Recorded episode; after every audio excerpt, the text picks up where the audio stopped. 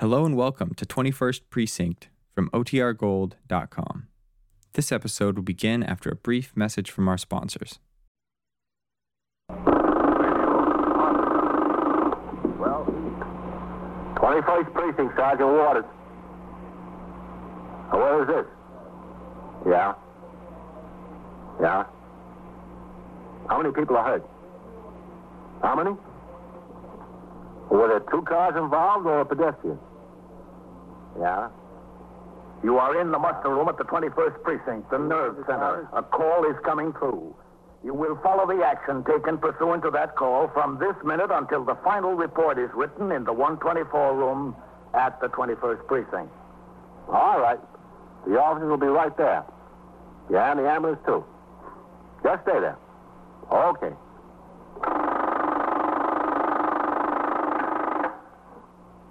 Twenty-first precinct, transcribed.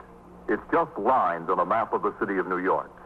Most of the 173,000 people wedged into the nine-tenths of a square mile between Fifth Avenue and the East River wouldn't know if you asked them that they lived or worked in the 21st.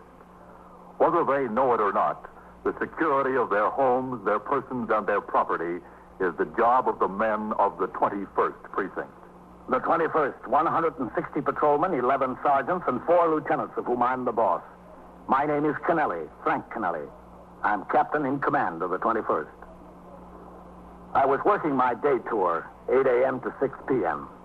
As soon as I turned out the platoon and the men who would patrol the precinct for the next eight hours marched out the front door, Patrolman Bailey, the station house attendant, and Patrolman Winkler, the precinct youth patrolman, appeared with three large corrugated cartons to begin decorating the muster room for the Christmas party, which would be held for neighborhood children in the station house the following afternoon.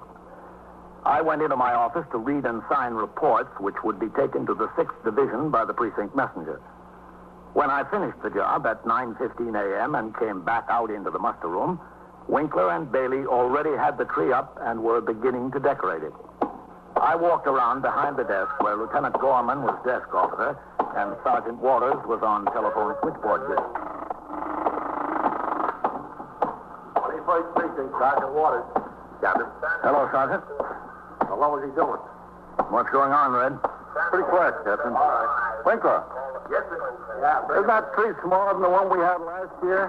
No, it's about the same size. No, I think the one we had last year was a little fatter, Red. Yes, sir. I guess that's it. Lieutenant, Yeah? Vaquero's got a lost child over there. He's bringing him into the station house. Well, doesn't the kid know where he lives? Vaquero says he's only about three years old. He's been looking around for about 20 minutes in the stores over there. Kid says he was with his mother shopping. All right. Uh, where are you going to put the tables, Winkler? What'd you say, Captain? Where are you going to put the tables? Right here along this wall. Refreshments there and the presents here. I think that'll be all right. Yes. Red, uh, have you got a car to take me on patrol? Yes, sir. Uh, Sergeant, have number three come by the house to take the captain on patrol. Okay, Lieutenant. All right. I went down and got the summons. Now, what are you going to do about it? Do about what, Red? You know very well about what. I told you about what. Did you? I was here yesterday and I told you all about it. You told me there wasn't anything the police could do and that I would have to go down to the magistrate's court and get a summons. That's what you told me. I didn't tell you anything, lady. I didn't even talk to you. Oh, yes, you did. And I did just what you said. I went down to the court and I got a summons out for it. Lady, I wasn't even here yesterday. I was off. Was it? Yes, he was off. He wasn't here. When you were sitting right where you're sitting now, We've got four lieutenants in this job. Well, he looks just like you, except that I don't think he has red hair. He doesn't. I suppose I'll have to go through the whole story again then. Who's paying for that Christmas tree? Not the taxpayers, I hope. No, ma'am. The men pay for it themselves. Oh, well, that's good. Suppose you tell me what the trouble is. Well, as I told him yesterday, I had a perfectly legitimate complaint. This old man who lives across the hall from me is conducting a business in the building. People come in there all day and all night long disturbing my peace. Creeping up and down the stairs with packages. You think it was a store on Fifth Avenue instead of an apartment. Uh, that's not a police case, lady. So I was told yesterday. And did you complain to the super of the Oh, building? you can't get very far with him. All he told me was, why don't I leave the old man alone? He's not hurting anyone. So I said, he's disturbing my peace. Well, he wouldn't do a thing about it. Not a thing about it. Then I came over here yesterday, and the man without the red hair who was sitting right there told me if I wanted to make a complaint against him, I would have to go down to the magistrate's court and get out a summons, and that's exactly what I did. Here it is. Uh, Winkler, Yes, uh, sir. you've got too many blue ones together in a bunch there. Waverton. Right there. Oh, yeah. I'll fix it. I bet you haven't been paying a bit of attention to one word that I said. I sure have, lady. I heard every word. Well, I wish you'd look at me when you listen. You, uh, you said you got a summons out for him. That's right. And when I got it, I told them clerks down there at the court that it's a shame I couldn't just get a policeman to go up and arrest him. That it has to be up to a woman like me to act on her own initiative. So he told me what my rights are. He told me I should go to the station house and talk to the desk lieutenant, and that the desk lieutenant would have to send a policeman to serve the summons. No, he didn't tell you Oh, that. yes, he did. I know what he told me. He told you that if you were afraid you might be harmed physically, that a police officer would be sent along to stand by while you served the summons. You're the one who has to serve it. Oh, Well, what's the difference? There's a lot of difference. Are you going to send someone over there with me or not? May I see the summons, please? Of course. Thank you. His name is Ernst Wolfschmidt, That's right. and your name is Myra Bevan. I spell it E B-E-A-V-A-N, but I pronounce it Bevan. The address is 761 East 77th Street. I live on the third floor, and he lives right across the hall. And if I don't get some satisfaction out of this, I'm just going to withhold paying my rent. That's all there is to it. It's just making me a nervous wreck. Uh, do you know whether he's home now? Oh, I don't know for sure. I haven't been there myself. Is it uh, Mrs. Bevan? Yes, Mrs. Bevan, I'm a widow. What's this man selling out of his apartment, do you know? He's selling everything imaginable. For instance? Well, I saw some portable typewriters in there, and radios and fountain pens, toasters, electric clocks, watches, fitted cases, everything like that. You were in and looked at it? Oh, I should say not. He had his door open last night, and I saw into his place. The merchandise is up to the ceiling, and people keep parading up the stairs all day and all night and keep going out with packages. All brand new merchandise? Well, it looks new to me. And did you tell the other lieutenant that when you were in here yesterday? No, how could I tell him if I didn't get a good look inside his place until last night? Did Mr. Wolfschmidt ever offer to sell you anything? I don't even talk to him. How old is he? Oh, in his 70s, I'd say, early 70s. Does he work? Not that you could notice he doesn't. How long has this been going on, Mrs. Bevan? He's selling to people, you mean? Yes. Would you mind telling me who you are, please? I came in here to talk to this lieutenant. I'm Captain Kennelly, the commanding officer of the precinct. Oh, thank you. How long has it been going on? About four or five days now. And you never noticed it before. He was doing business from the apartment, I mean. No, Winkler, Yes, sir. I never you noticed. better hold that ladder for him. It looks a little shaky. Uh, do you have any idea where this merchandise came from? No, not unless he stole it. I wouldn't be surprised if he did. I wouldn't put it past him. Supposed to be such a lovable old man. I bet you he's a thief. I bet you that. Well, that's a conclusion you can't jump to hastily. But uh, I wish you'd do us a favor, Mrs. Oh, Bevan. what is that? I'd like you to tell the detectives about this. About Wolf Smith? Yes. I would be delighted. Yeah. Will you see that Mrs. Bevan gets upstairs, Red? Yes. Captain. It's out here. All right. I'm going out on patrol, Red. Oh, Captain, before you go, Yes, Miss Bevan. if I don't see you again, I wish you a very Merry Christmas. Thanks, Miss Bevan. and the same to you. I went into my office for my overcoat, then out through the front door and down to the curb where Patrolman William Coley was sitting behind the wheel of sector car number three. I got in and instructed him to patrol toward the northern boundary of the precinct, where I made two stops on precinct business, both at garages in connection with applications for renewal of their tow car licenses. Procedure in these cases requires the precinct commander to personally interview the applicant. After these calls were completed, I instructed Patrolman Coley to make a tour of the retail areas in the precinct so that I could observe the traffic conditions which were aggravated by the holiday crowds. At 10 minutes after 11, a call came over the air for us to ring into the station house. I instructed Patrolman Coley to stop at the closest call box. All right, you stay here, Coley. I'll ring in.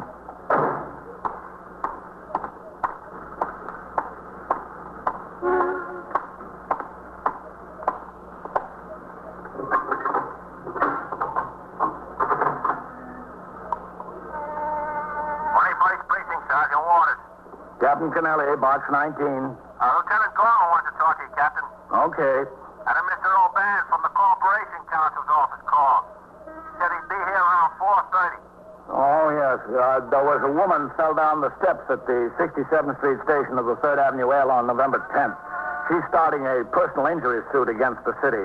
Get out the aided card on the case from the UF 18 and leave them on my desk. Yes, sir. All right. Let me have Lieutenant Gorman. Yes, sir. Lieutenant, Captain Canelli's ringing in. Hold on, Captain. All right. 21st Precinct, Lieutenant Gorman. Yes, Red. Captain Kennelly. I uh, sent that Mrs. Bevan upstairs to the detectives, Captain. Yeah? Lieutenant King listened to what you had to say. Was he interested enough to go over to the building? Well, at first he sent Novak and Scanlon over there to have the soup and let them in for a look around. Then about a half hour later, he went over himself. He just rang in here and asked me to get in touch with you. Well, What did he find, Red? But just like this Mrs. Bevan said, Captain, the place is loaded to the ceiling with all kinds of expensive goods. Typewriters, watches, radios, fountain pens, everything. Brand new. I thought you might like to take a ride over there. What's that address again? 761 East 77th Street, Captain, third floor. Did uh, Lieutenant King say the stuff might have been stolen? He says that's what it looks like, Captain. Well, have they got any idea who the old man has been selling the stuff to? Well, that's what makes the whole thing so funny, Captain. What do you mean, funny? From what I can make out so far, the old man hasn't been selling it. He's been playing Santa Claus. You are listening to 21st Precinct, a factual account of the way police work in the world's largest city. The car, after completing my call to the station house and instructed the operator, Patrolman Coley, to drive to 761 East 77th Street, the address of Ernst Wolfschmidt and the woman whose complaint started the investigation. As we pulled into the block, I saw the detective squad car parked in front of the building, which was an old but clean five-story tenement. After Patrolman Coley parked, I told him to wait in the car, and I walked into the building and up the stairs to the third floor. The doors to the two apartments were open. In the first one, I saw Lieutenant Matt King, commander of the 21st Detective Squad, talking to another man.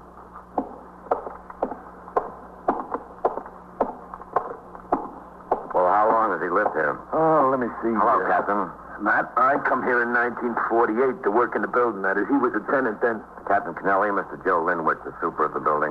Mr. Linley? Oh, I'm glad to know you. Well, how do you like this, huh? All we got to do is put out a catalog and we're in business around here, huh? Yeah, we sure would be. Three portable typewriters, Captain. Yeah? I count 11 portable radios and clock radios, different makes. Oh, Half dozen toasters, three waffle irons, seven electric clocks, the five dozen pen and pencil sets, about a dozen Swiss watches, two kitchen mixers. That's only in this room. You should see in there. Do you know where he is, Matt? No, sir, not yet. Well, he'll come back. He's never failed to come back. Oh, uh, my car is parked downstairs, Matt. We better get it out of there. Yes, sir. Uh, Scanlon's with Mrs. Bevan. He'll take care of it. Good. Scanlon, Coley's the operator. Coley's downstairs waiting in Captain Kennelly's car. Go down and tell him to pull around the block. Okay, Lieutenant. Well, this looks like stolen goods for sure. Hmm? Well, I can't make it for anything else, Captain. I don't know what got into the poor old guy. He's the nicest fellow you ever met. Don't bother nobody. Minds his own business. I understand he doesn't work. No, he don't. He told me he's on a pension. He was 25 or 30 years with some company downtown. Pension must not be much, though, because every once in a while he runs short. He comes to me and borrows dollar, two dollars, until his check comes, he says. I give it to him. He never fails to pay it back. Never fails. Have you any idea how he got this stuff? Well, I, uh, I got a sneaking suspicion. What's that, Joe? Oh, I was one afternoon last week. Well, I wasn't around here. I got another job I worked part time at, you know. My wife told me there was a man knocked at the door and said he had some cartons to be delivered to Ernst Wolf Schmidt, and there wasn't any answer from the bell. Well, she said, all right, she let him in. She got the pass key. She went upstairs and opened the door. The first thing you know, she told me two guys come up the stairs. They're carrying a big box each. They set them down in the middle right here, and she started to lock the door. They said, no, wait a minute, there's more. So they make two more trips upstairs. Six cartons altogether, my wife said. They put them inside, she locked up, and that was that. Hmm. Did she see the truck they came off of? Well, not that I know of. Did she sign a receipt for them? Well, she never mentioned it. Oh, where is your wife now? What do you think? Christmas shopping. What time you expect her home? When they chase her off 34th Street, she'll come home. She's the kind of woman, when she gets inside a department store, she loses all sense of time, direction. You know what I mean? Well, we'll talk to her when she gets home. Did uh, Wolf Schmidt say anything to you about the stuff that was delivered? No. No, he didn't say a word, except like I told you. Well, he he gave me a radio, just like this one here, only in black. Didn't you think that was kind of peculiar? Well, I didn't think it was peculiar, but I, I told him he didn't have to do it. He said he wanted to. He said me and my wife had been very nice to him, very nice to him when we didn't have to be. Of course, I didn't know about all this, this stuff at the time. I, I didn't see it yet. I figured maybe he, well, he hit a horse or something like that. Didn't you think there was something peculiar about all the people coming up to his apartment? Well, to tell you the truth, no. I mean, if a guy goes into business, he's goes into business. What's peculiar about selling something out of your flat? What I thought was peculiar was when I found out he wasn't selling it. He was giving it away. When'd you find that out? Well, to be honest with you, not until last night. Kid that works in the delicatessen down the block told me. It was going on right under my nose, and the kid that works in the delicatessen has to tell me he's been giving it away. you give this kid a $25 electric razor. How you like that? Who else did he give this stuff to? From what I understand, he was stopping people on the street right and left, strangers. Telling them to come on up to the place. He had a Christmas present for them. Well, some of the people came, and some thought he was a little, a little mixed up in the head, which I guess isn't too far from the truth. I don't. But I, I can't figure it out. What is what is he doing with all this stuff? Where did it come from? When you find out, will you let me know? Yes, Joe. When we find out. I understand Mrs. Bevan complained to you about the people coming up here. Ah, that one. She complained about anything. She complains about no heat, too much heat. No hot water, water's too hot. Well, she even complained once about the full moon shining in her window, like I could turn off the moon, you know? Do you think I'm going to have to give my radio back? Well, if it's stolen, you will. Ah, I don't know. That's what I get for dreaming. I was picturing myself sitting on the stoop next summer on a hot night, you know. Can of beer, that radio, listen to ball game. Captain, officer, Speak to the devil. Yes, Miss Barron? he's coming. I saw him coming. Yeah? I was looking out my window and I saw him coming down the block. That thief, that criminal. You sure it was him? Of course I'm sure it was him. You get back inside your apartment and close the door. We'll handle it. I'm entitled to stay here, don't you think? No, I don't. I'm entitled to serve my summons. You do that later after we get this straightened out. I suggest you get in your own flat. If that's the way you feel about it, all right. But you don't seem to remember who started. See what I mean, Captain? Yeah, I see. Uh, you want me to get out of here, too? I, I just as soon. I, I kind of like the old No, I think you better stay, Joe.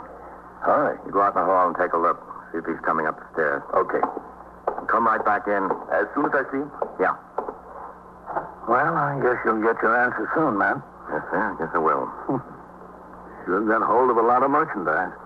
Yeah, he didn't buy it. That's a cinch. He's coming up, Lieutenant. All right. Let's shut the door. Did he see you, Joe? No, I don't think so. Poor guy. I, I hate to see him in a mess. All right, quiet. Here he is.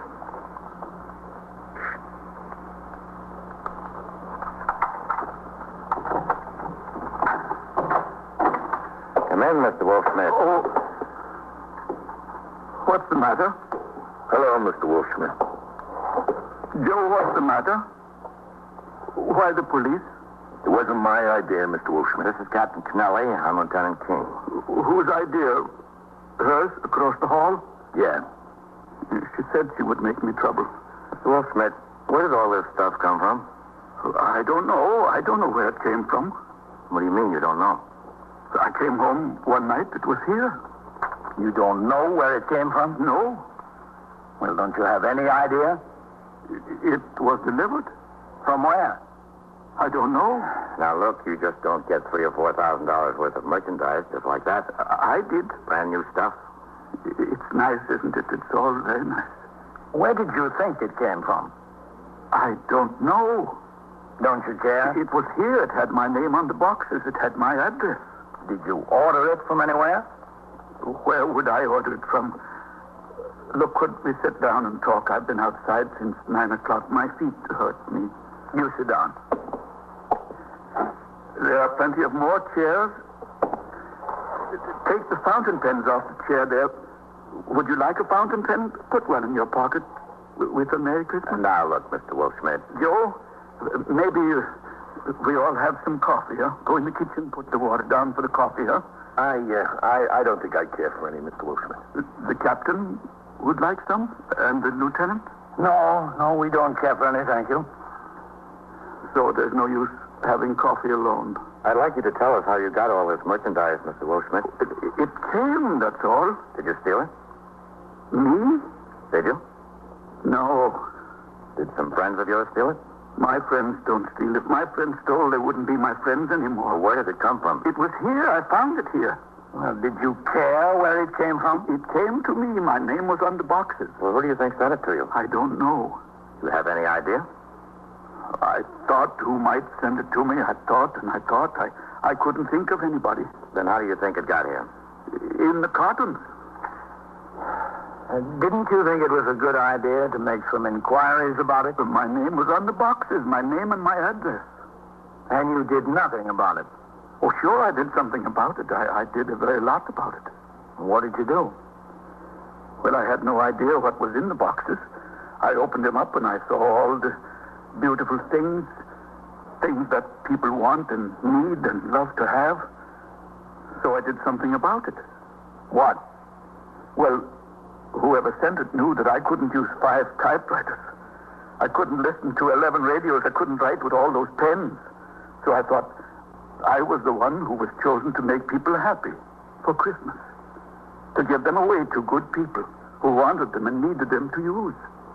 Well, who do you think chose you to do this? Well, it could have been some good person who chose me, but then I. I don't know anyone who would have that money to spend. So I thought, What do you think? oh, it would sound silly saying it to you, but thinking of it, it doesn't sound so silly. I thought maybe God sent them. Oh, to make people happy with. I see. There are so many people that can be made happy and need to be made happy. When all this arrived, I, I thought that was what for. I went out and found people who needed it and could use it and deserved it. I- I didn't care about any of it for myself, really. Listen, I, I think I, I could use some coffee. I'll, I'll go put it up. C- can you find everything, Joe? Yeah, sure. It wasn't right to give it away. We'll get it all straightened out. I'm sorry if I did something wrong. Well, at least your heart was in the right place. In another few minutes, I left the apartment and resumed patrol. I instructed Patrolman Coley to make another tour of the shopping districts in the precinct to check the patrol conditions. We were headed for the station house when a call came over the radio concerning an automobile accident, ambulance responding on the East River Drive. We made the run. A car had overturned attempting to avoid a collision, and the driver had been injured. I remained at the scene until the victim had been taken to the hospital and traffic restored to normal. It was nearly one o'clock when the car pulled up in front of the station house. I got out, crossed the sidewalk, and walked up the worn stone steps into the muster room. I headed around behind the desk to sign the blotter.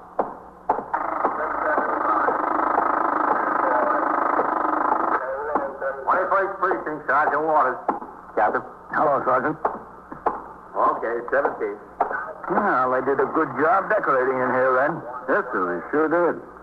What's doing? Nothing much, Captain. Except that Matt Keene came in with that old man. Oh, yeah. Did he uh, find out where that merchandise came from? Uh, not that I've heard of, Captain. All right, I'll be in my office. Yes, sir. I left some messages on your desk, Captain. Okay. Would you tell Fallon I want to see him, Sergeant? Taking his meal, Captain. Is there anything I can do? Just tell Fallon to see me when he gets back in the house. Yes, sir. I'll be in my office. 21st precinct, Sergeant Waters. Uh, yes, sir. Uh, Captain, Yes. Lieutenant King is ringing down for you. All right, put it on my line. I'll take it in there. Yes, sir.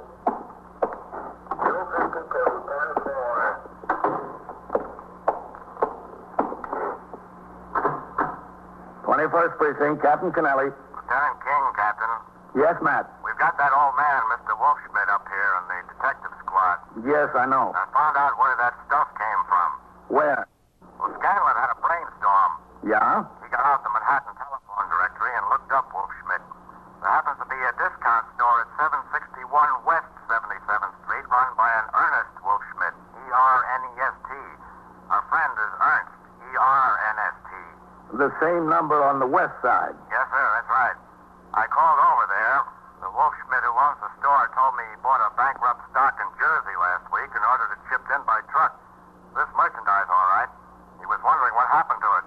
As a matter of fact, he'd already called the trucking company. And they addressed the shipment east 77th instead of west Yes, sir. 77th. That's what it looks like. And the similarity of names clinched the deal. How about our Mr. Wolfschmidt? Well, he's a little bit bewildered. I told him we'd get the whole thing straightened out all right. But he's worried about putting everybody to so much trouble. Hmm. He really enjoyed playing Santa Claus. Too bad that stuff didn't come from where he thought it did.